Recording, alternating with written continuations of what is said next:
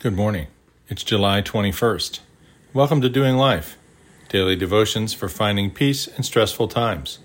This is the audible companion of the book of the same name. Today's title is Fumes. For I will satisfy the weary soul, and every languishing soul I will replenish. Jeremiah 31:25. Yesterday I was motoring across Deadman's Cove in our inflatable typhoon, my grandchildren, six and eight, on the small bench seat.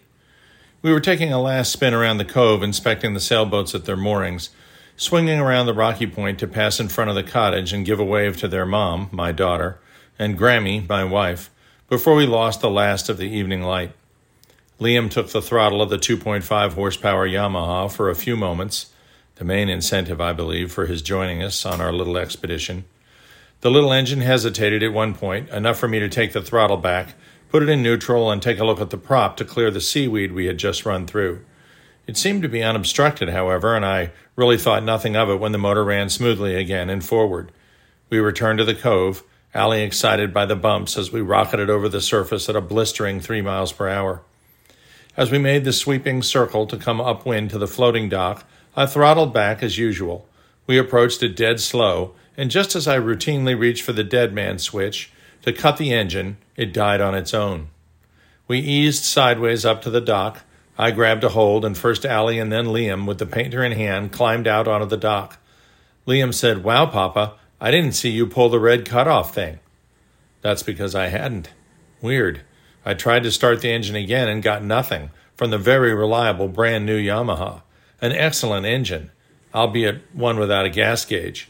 I took off the cap, and sure enough, bone dry. I can promise you that I know what it feels like to be operating on fumes. In residency, we pulled 36 hour shifts, and believe me, we were running on fumes every time we headed back to our apartments, falling asleep at every red light. You might be running on fumes at your job. It may not be fatigue, it might be frustration, or stress, or boss, or client related issues. For those younger, it might be school related, projects due, team problems, overload problems, or plain I don't get it issues. The thing about running on fumes, even when you don't realize that's what's happening, is where you happen to be when you run out of gas completely. For a boater, there's no better place to be than at the dock. The dock represents your link to the world of solid ground, to safety, to home. In life, too, you need the security of knowing you can make it back to the cove and up to the dock. For people of faith, that's what the Savior is all about. When we're out of gas and dead in the water, it turns out we're right beside the dock, and all we have to do is reach out a hand, stabilize the boat, and climb to safety. Christ is always available through prayer and the presence of the Holy Spirit. We're never caught out on the sea in a storm when we run out of gas. With Jesus right at hand, it's as though we are always coasting right up to the dock. Consider that the next time you flat run out of gas. You're not on the open sea alone. Your faith keeps you right near the dock. He gives power to the faint, and to him who had no might, he increases strength. Isaiah 40, 29. Dear Heavenly Father, we love you. We love that you loved us first and loved us so much that you gave us your Son, an ever present help in trouble when we're out of gas, when life has us on our knees in the bottom of the boat, you're right there at our side, our secure dock, always waiting with a place to tie on to. Amen.